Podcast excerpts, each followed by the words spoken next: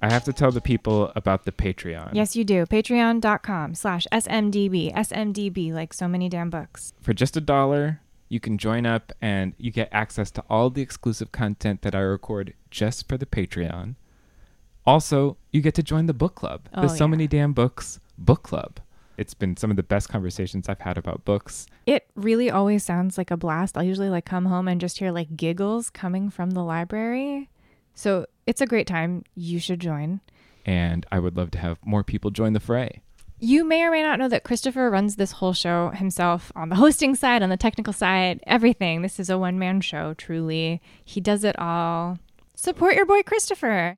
Even at the dollar level really helps. So uh, join up, patreon.com slash smdb. I'd love to have you. Patreon.com slash SMDB. On with the show.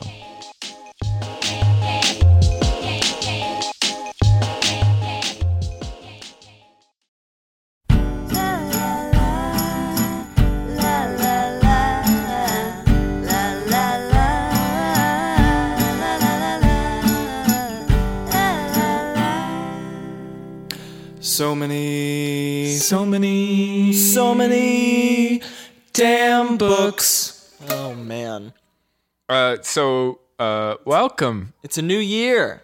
Yeah. Happy 2015. It's a new dawn. It's a new day. Doesn't feel like a new year. No, it doesn't. Feels cold outside.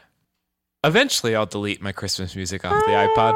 Oh god. Last year, Hopefully by June. last year I waited till March. Uh, it's not Christmas anymore, man. So stuff it. It's gonna be cold and dark for the next six weeks. Yeah, and that's why we're going to talk about nonfiction, All right.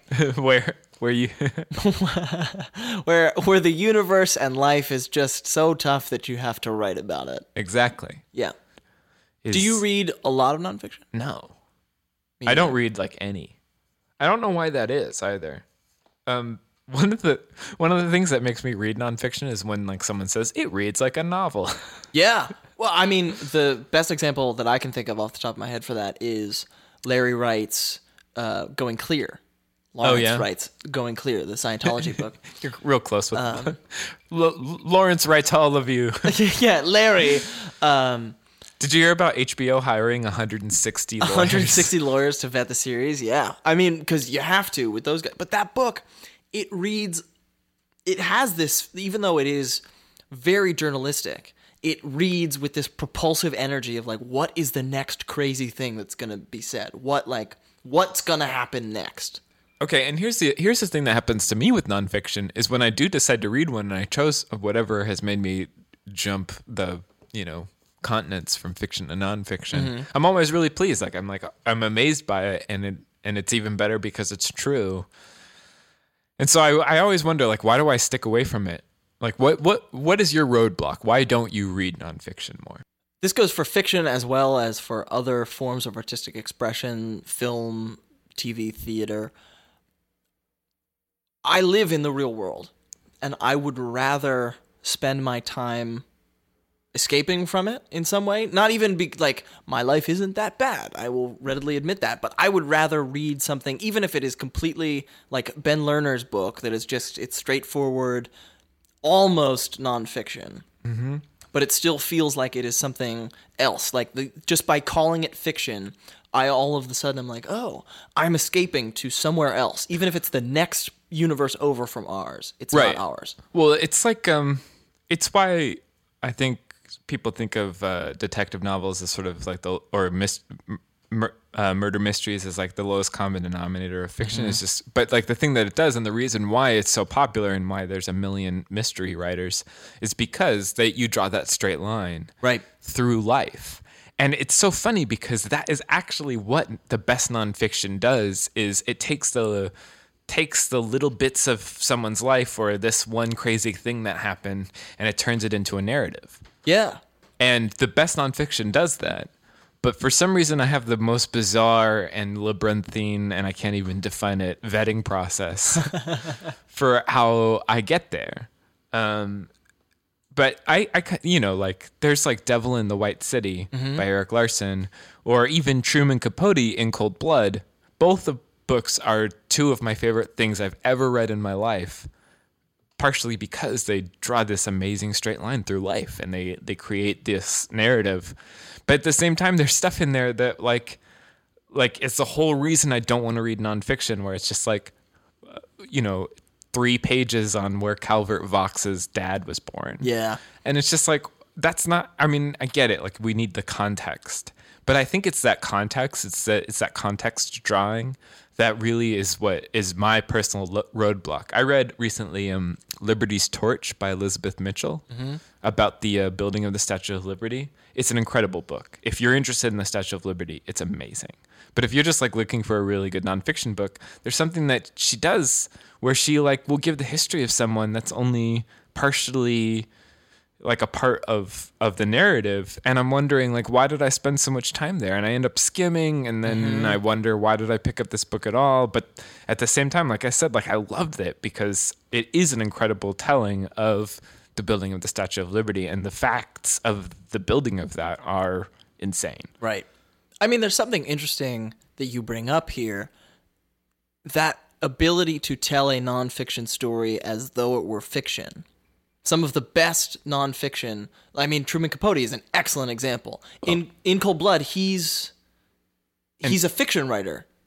and isn't that isn't that i mean isn't that kind of also the problem with no cold blood isn't it didn't Well- it turn out he made up some of it Or- yeah, or p- potentially. But at the same time, it or um, all of the kerfluffle around James Frey's first book, where like it turns out that a lot of it was fiction, even though he sold it as a memoir. It's it comes back to the question of like the the Ben Lerner novel, where it's like if you're telling this story but changing just a couple, is it fiction? Is it nonfiction? But that writing it with with a fiction writer's eye is what allows you to move through the story, I think, in a more appealing way to someone who reads mostly fiction. I mean, like that's my problem with so many celebrity memoirs. Is that you're like you might have a really interesting story, but like Dear Keith Richards, that book is Edit. at times it just whoa yeah Dear Keith Richards, edit. Love Drew and Christopher. But yeah, I think the celebrity book is a is a particularly interesting one because like uh, in the business, I feel like one of the easiest things to do as one of the easiest ways to make like an you know a quick buck is to is to jump on and hire your ghostwriter and write your celebrity memoir, whatever that might be. The ghostwriter thing always freaks me out because like it was something that I was not familiar with when I started reading things in general. Uh-huh. And then starting to realize that like most celebrity memoirs have a ghostwriter. But like and I don't know the answer to this, but Sting's autobiography, which I actually really loved because it doesn't like it ends. You read Sting's autobiography? I Why? adore Sting.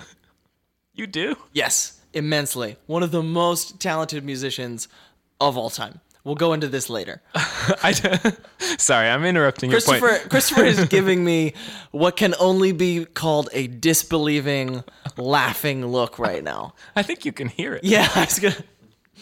I just Um, are you gonna see his musical? I already have. How was it? I didn't see him in it. The music is awesome. the the musical is not so great.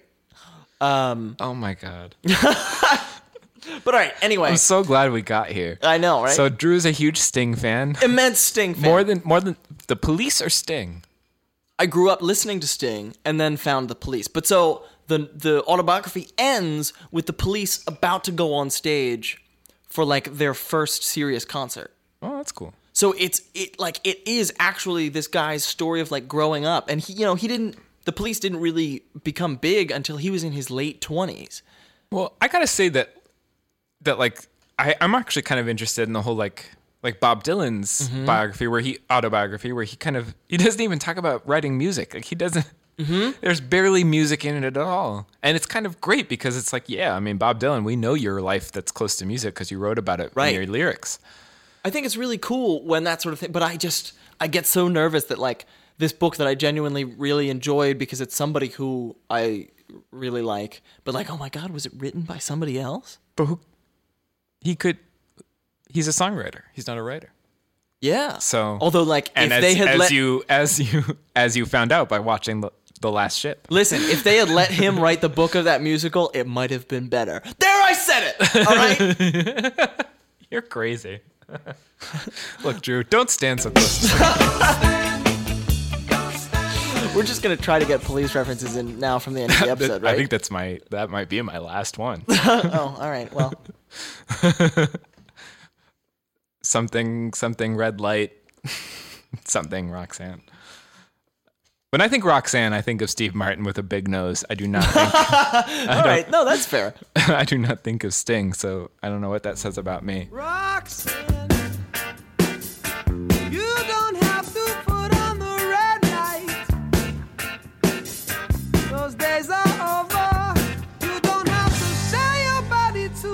Well, my problem with the celebrity book is it's rarely what you want. It's rarely going to tell the story that you are most interested in. The most recent example of this is Amy Poehler. Yeah. Her book, Yes Please. I'm, I was pretty interested in reading that book, partially because, um, you know, the comedy husband and wife duo of Will Arnett and Amy Poehler broke up. And I was kind of thinking, like, her book is going to touch on that. But it literally says, I can't write about that because it's too painful. Right. Which, okay. It's a valid thing. There's a hole in your life. This person has left. No, yeah. But I- I- also- but also, it was it was one of the big reasons why I was sort of interested in her memoir, just because I'm like, what happened? What happened? Yeah. You guys, I know. I felt the same way. I want them to be together. I don't know anything about them. we read, and all of you read, Hopefully. uh, Lena Dunham's "Not, that, kind, of, girl." Which actually, let me ask you this real quick before we start talking about the book in particular, because this book, while it is celebrity memoir, quote unquote, Right. it is also very much a series, a collection of essays. And she even says it's it's, it's set up like an advice book at the beginning. Mm-hmm. That sets it up nicely because, and I feel like this book. I mean, God, it has such a gorgeous cover. Chip Kidd doesn't agree. Um, really? Yeah, he he criticized it. He's like, "What are these 1970s fonts?" It's like That's. I mean, That's the whole That's point. exactly the point, Chip Kidd. Um, but this this thing of collections of essays, I find, are more. I'm more interested in reading a collection of essays than I am of reading nonfiction or memoir. Partially, I guess, because you can dip in and out. right. But I, I like. I think there's something to that. Like John Jeremiah Sullivan's Pulphead Mm-hmm. is one of my favorite books because it is this collection of really insightful essays that, like, I read over the course of six months. Right. His Michael Jackson essay is so good. Yeah. Yeah. Yeah. Um. What was your question? No, I guess does that does it make you, as we talk about not wanting to read nonfiction, do you find yourself when you do read nonfiction, do you veer towards essay collections or do you veer towards know single topic? It's like I said. I don't. I don't really understand my vetting process. And to tell the tell you the truth, when I I was I had completely written off this Lena Dunham book as just like mm-hmm. Me too. like she's an oversharer of the highest order and and she seems fi- i mean i watch girls but i i kind of was like i think that's all the lena dunham i need is you know 12 episodes of girls a year. Um, and i didn't i didn't think i was going to read it until i read the excerpt of the book about her in therapy in the new yorker. And that when I was reading that particular essay alone, I was like, wow, actually, she's a very sophisticated, very interesting writer. And sort of it, I'm not gonna lie, part of my thing with Lena Dunham is just just abject jealousy. Just Sure. I, I she has an incredible life. She has she got three and a half million dollars to write this book Yeah. she has a television show which is highly regarded, if also highly criticized. And she hangs out with Taylor Swift on the reg. So I've been spending the last couple minutes just trying to come up with Sting references that I can drop in for the rest of the episode. that's fine. I understand. Um, but anyway, I watched the first season of Girls and then I stopped. Why? I just I re- I liked it and I liked Tiny Furniture, but I was just like I'm living not this life because this life is like a ridiculous version of the life that all of us are living as 20 somethings, but I was like I don't want to watch this in the same way that like I don't want to read nonfiction. I want like when I look at a story, Oh, okay. I Yeah, want to yeah, go somewhere else. I'm with you. Um, I'm with you. I mean, I told you why I decided to pick it up. What made you decide? Was it the was it me asking you to read it for the podcast? no, it had, it had been sort of in my mind of like, oh, maybe I want to read this. Why? Um, curiosity, to be honest. That sense of you are this very talented young woman who is an immensely polarizing figure. yeah. Actually, that's part of my interest in her too. Is just like But like, I hear more hate than love for her. yeah, but why? Like, is it just because she is a, a smart, outspoken white female? Maybe. like but it's that thing of like i i have never been able to understand why other than jealousy people have been actively actively hateful towards her like you can dislike what she does I feel like there's a there is probably a a graph to be made of the mm-hmm. of the age of the person criticizing Lena Dunham and and how much they hate her. And Yeah. the, the closer you are to Lena Dunham's age, the more the, the higher it gets the the redder and and angrier it gets. but yeah and so i thought I mean, it, this book had every kerfuffle, to, to use your word.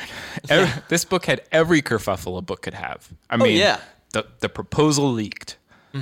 Uh, the right wing conservatives willfully misinterpreted uh, like two lines from from from a that amid, admittedly are in sort of bad taste, but like yeah, like kind of everything she says is in bad. Like she she of, enjoys like- being polarizing. I think it's hard for me to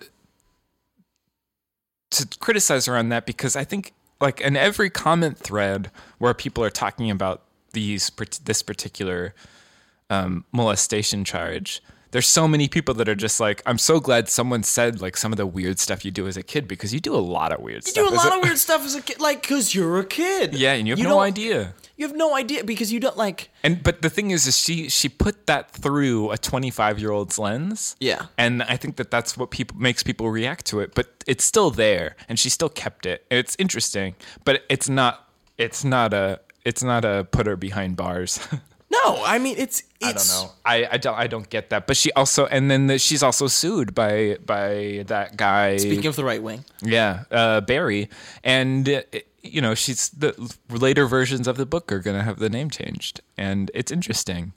yeah and you know it's But ultimately, above all of this kerfuffle, for me, the book was an enjoyable read. oh absolutely it's well written It's very funny. It's very funny. And then there are these moments that are also really heartfelt in a way that if if you are close to your family cuz I feel like that's that's something that came away that I came away like having watched Tiny Furniture first. That was my first introduction to Lena Dunham and like that it's her family in that movie. Right? Isn't it? Isn't her mom actually in it? Oh yeah, her mom, her sister, like they are in the movie playing sort of characters of themselves. And her dad is quoted on the back of the book. Um, But like I lost a bet with my girlfriend because I thought Carroll Dunham was a woman, but it is her father's name. Like I don't I don't think she's trying to be inflammatory. I don't I don't think that's actually what she's trying to do. I think she just genuinely Well, she's is- just putting herself out there, and something that she says in the book, and something that I think is true, is she she kind of just uh, says she says it all, Mm-hmm. but she also every criticism that we've ever levied against Lena Dunham, she has levied against herself at some point. Yeah. and felt deeply, and and I think that the criticism that you, the fact I think that it must be very painful for her to hear a criticism that she has thought about herself stated succinctly by someone else. Um, that's gonna be hard Sure. and and and it and I and you know she's still putting herself out there. She's putting out a, a, a book on the largest publisher in the world. You know, like so. Yeah, she's she's asking to be criticized for these things. That's part of the part of what happens when you when you agree to write a three and a half million dollar book. And speaking of three and a half million dollars, this book is what three and a half million dollars buys you as a celebrity memoir. It's beautiful. It's it is from top to tail, it is Yeah. a beautiful object. Yeah, Man. it's got it's got it's got a great cover. Chip Kidd, you're crazy. um, the end peppers, end papers, And- and- and peppers. end peppers. if you buy them at Ursk, the und peppers. are beautiful. Uh, the the illustrations by someone if they're not actually Judy Blume's um, uh, illustrator, they're certainly working in that um, In that vein, yeah. Yeah. It's just it's a very beautiful book, even with the little LD on the top left corner of Mm. the Of the baby blue actual hardcover. It just it's like you look at it and you're like, yes. yeah, it's a nice object. And you also you get the sense that she was probably involved in every of element it. of it. yeah, it's very personal, and and laying laying herself bare as she did, I think, is very brave. And and she really is saying like, if you like this, great. If you don't, well, I, I also hate me. So I love what she says in the opening about how if I forget what the exact quote is, but she says something along the lines of like, if this book helps you make one decision better, and like the thing is like stops you from having the kind of sex where you want to keep your shoes on in case you need to run away in the middle of it or something like that. But like that idea that she's not she's not trying to like even the quotes around learned on the front cover perfect. She's not trying to Yeah. teach you something. She's just trying to be like, look, here's what happened to me. Maybe you associate with this, maybe you don't. Do you want? So she's she's working in two modes here, um, and then sometimes she's like going, like recasting some of the things that have happened in her life to be comedies, and sometimes she's actually being quite heartfelt. Yeah. So let's. I'm gonna. We're gonna do two, two Yeah. To kind of so bo- show both modes. So why don't you read the the bit that you liked from um, the essay about her sister? Yeah, this essay is called Grace. Mm-hmm. Um, I'm very close with my sister, and there's something about this that just like, oh, yeah, as an older sibling, I don't know, it just resonated with me very much. Mm-hmm. Um, this is towards the end of the essay. Grace is graduating from college. The four years since she left home have lessened her mystery and deepened her sense of self. She's emerged as a surprising, strange adult, still prone to bouts of moody distance, but also possessed of a high cackle and a desire to have constant and aggressive fun. Sometimes she hugs and tickles me, and her long, cold fingers annoy me, a reversal of fortune I never imagined possible. When she writes, which isn't often, I get insanely jealous of the way her mind works, the fact that she seems to create for her own pleasure and not to make herself known. Which, like, that is just, that, to me, that is a beautiful statement to say about anybody. But that, the sibling thing, like, that, it just feels honest that essay and a lot of the the moments where she speaks about her family and everything really resonated with me in a in a marvelous way and humanized this person who otherwise is sort of like this weird famous person. Mm-hmm. Mm-hmm. Um, I'm going to read a bit from my favorite essay in the book, Little Leather Gloves, which is also the place in the book that I kind of, as I was saying with with um, Amy Poehler, something that I kind of wanted from this book was was sort of like how did she how did she do it? You know, how did she become who she is? And she kind of doesn't do it. She doesn't say. But in this essay, she gets closest to explaining how girls came about. Yeah. Um, she does that thing that like in, is in all of these memoirs or in all of these types of things where they're like, and somehow, and you're just like, wait, Right, they all of a sudden get really bashful and it's like you guys. yeah. So this is um, this is after she was making a web series with her friends. The first time I showed my father the footage, we were sitting at our dining room table. He took a long sip of tea, then asked, Uh, why did you have to do this? And yes, it was broad, amateurish, a little vulgar. It didn't have no narrative propulsion or cinematic graces. But watching it now, I can also feel the giddiness, the joy of creation we were all experiencing, the catharsis of admitting to our situation. It jumps off the screen. It's silly and obvious and high on its own supply, but it's something. It's a step forward. People who weren't my father kind of loved it, and we were invited to present the videos in a small gallery on Green Street in Soho. In an attempt to remain staunchly rooted in the conceptual, we decided to decorate the gallery like the replica of Isabel's apartment. We hauled all our worldly possessions across Canal Street, including a treadmill, Isabel's couch, and some family heirlooms. We pulled all nighters, decorating the space lovingly, and I insisted on wearing painter's overalls to complement my new identity as a serious artiste. Yeah. I mean, I love that essay too because it, it captures that sense of being young and just feeling like you need to create something. Yeah. I, I don't know. I was fascinated by this book. Yeah, that I think is a great way to put it. It is a fascinating book Yeah. because you you will go in inevitably with preconceptions about what you're going to see. Maybe you're right, And maybe you're wrong. And that's a celebrity memoir. Yeah. Really, is if celebrity essays, whatever. You go in thinking that you know what is going to come out. I think this book does a good job at at both living up to and defeating at the same time any preconception that you might have going in. Yeah, it's got both, which Yeah. is crazy. Yeah, and a- it, and that's Lena Dunham. Really, she's polarizing for a reason. True. Very true.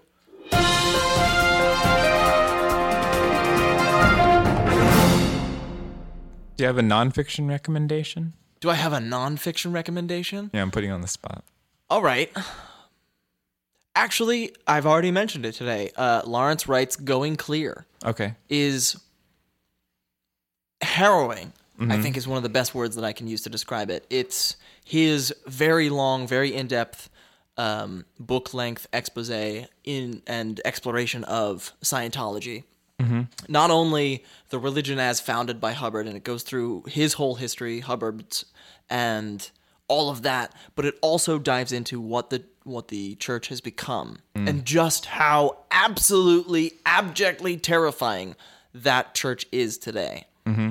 Um, and it, it's just written with this aplomb and this seriousness of tone that is still it's like the best old school news anchors that tone that they had where you just trusted them because of the like you knew that they had done their research like the edward r murrow thing Now I wish Walter Cronkite read it. yeah oh my god absolutely yeah all right do you have some nonfiction for us Yeah, actually, another comedy person. Um, I mentioned him earlier as well. Uh, Steve Martin's "Born Standing Up." yeah Uh, I recommend listening to it. He reads it, and it's it's really interesting. And he has proved himself time and time again to be an absolutely incandescently brilliant writer. yes and and Born Standing Up is him at the top of his game, and you kind of really understand him and and he and the best thing that in the book is it sort of explains why he quit stand up. And uh, I don't know, I I think about it all the time. I, I might revisit it soon. I, I I read it a couple years ago, but that is a that's an incredible book. he's an incredible guy Yeah. a wild and crazy guy, as they say. Yeah. I don't know who says that, but they're probably right. Yeah, somebody says that. It's Steve Martin who says that. I know, that. I know. Oh, all right. So yeah. Uh next week. Not next week, two weeks.